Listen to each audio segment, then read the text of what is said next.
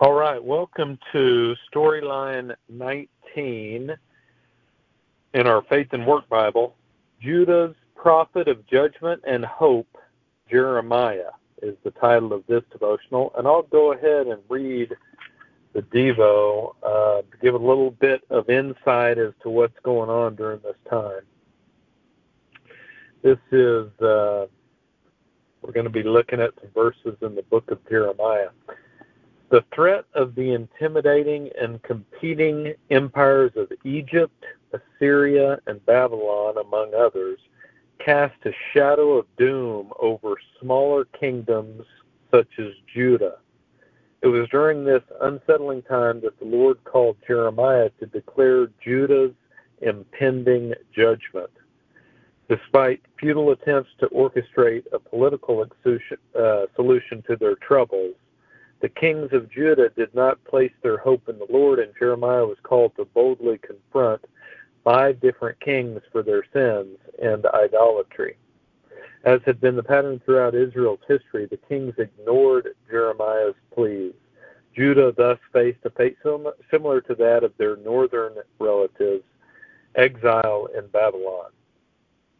Even in judgment, the Lord promised hope and restoration. He vowed to make a new covenant with the people of Israel to replace the one they had violated. In this new covenant, God would write his law not on stone tablets, but on their hearts, and they would all know the Lord.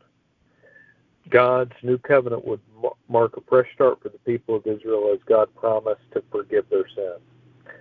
So that's the devotion, and I'm going to go ahead and read uh, Jeremiah 31 verses verses 31 through 37 to give you a little bit more here. The days are coming, declares the Lord, when I make a new covenant with the people of Israel and with the people of Judah. It will not be like the covenant I made with their ancestors when I took them by the hand to lead them out of Egypt, because they broke my covenant, though I was a husband to them, declares the Lord. This is the covenant I will make with the people of Israel after that time, declares the Lord. I will put my law in their minds and write it on their hearts. I will be their God and they will be my people. No longer will they teach their neighbor or say to one another, Know the Lord, because they will all know me, from the least of them to the greatest, declares the Lord. For I will forgive their wickedness and will remember their sins no more. This is what the Lord says.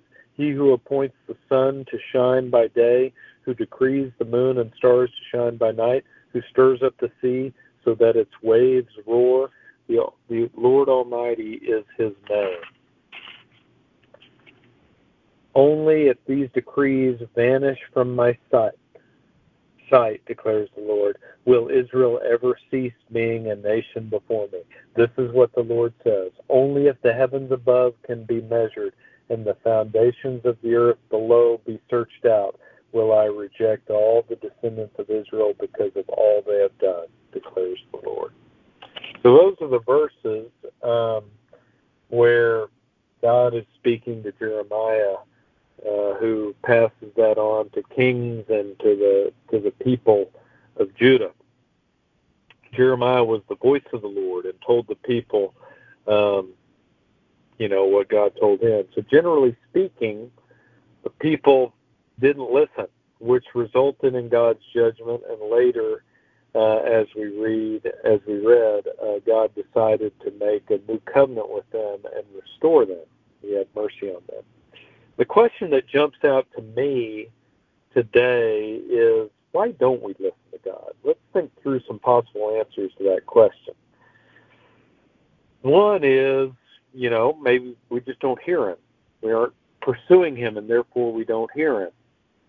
Uh, a second answer might be we don't believe his undying, unconditional love that we see demonstrated by Jesus. You know, we see it demonstrated more in the New Testament. In the Old Testament, we see his love, but we see a lot of punishment in there for disobedience, you know, especially in the last few chapters, the last few storylines we've read.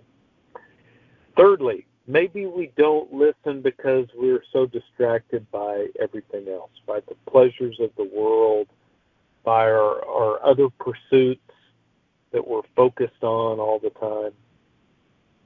those are three things that just came came to mind as reasons why we don't listen to God. You know, if only if we had a crystal ball and could know exactly how everything is going to turn out, maybe then we would listen better and focus more on what God is saying to us in the verses we read and and study, you know, in in uh, devotional podcast series like this, or on our own, or in church. And I've also thought today, going through all of this, have you ever prayed for God to give you the words, the right words to say in an important situation? I certainly remember praying hard a couple of times myself um, to share the right words with my son or with my daughter uh, at a couple of critical times in their lives. I wanted so badly for them to hear God's wisdom in that moment. And I knew that God had a lot more wisdom than I did. He had, uh, you know, much more than any of us will ever have. I just wanted my kids to have some of that at, at a crucial moment because I knew it would make such a difference in their lives. And you know, just from my experience, maybe God spoke a little bit in those instances. Maybe He chose to use me for a minute or two, like He chose to use Jeremiah tell the truth to the to others. One thing I do know for sure, whether He used me or not, whether He spoke His wisdom to them or not, I do know God can use whoever He sees fit to use for whatever me- message he wants to deliver. He is sovereign and he is in control.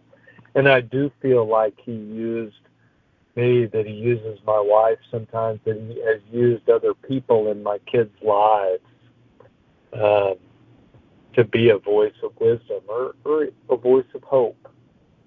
Uh, I do feel like he has he has answered that prayer and has spoken important words through various people to my kids' lives. So that's something I feel in my heart and, and witnessed and and um, have experienced. And similar to you know the love a parent has for a child, you know, where you just only want the best for them. I, I know God only wants the best for us, and and the and His best is is next level good, right? I mean, it's it's more than we can even fathom how good it is. So, hopefully, that's good to think about today. I'll go ahead and go into prayer to uh, uh, just about the, these verses and about this devotional.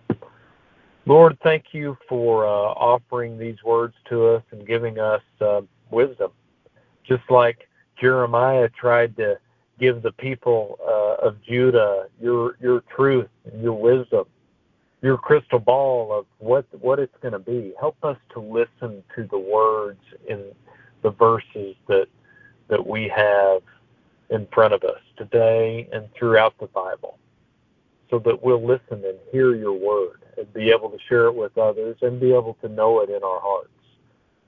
Thank you for writing your word on our hearts. Help us to pay attention to what those words are. In Jesus' name we pray. Amen. Have a great day.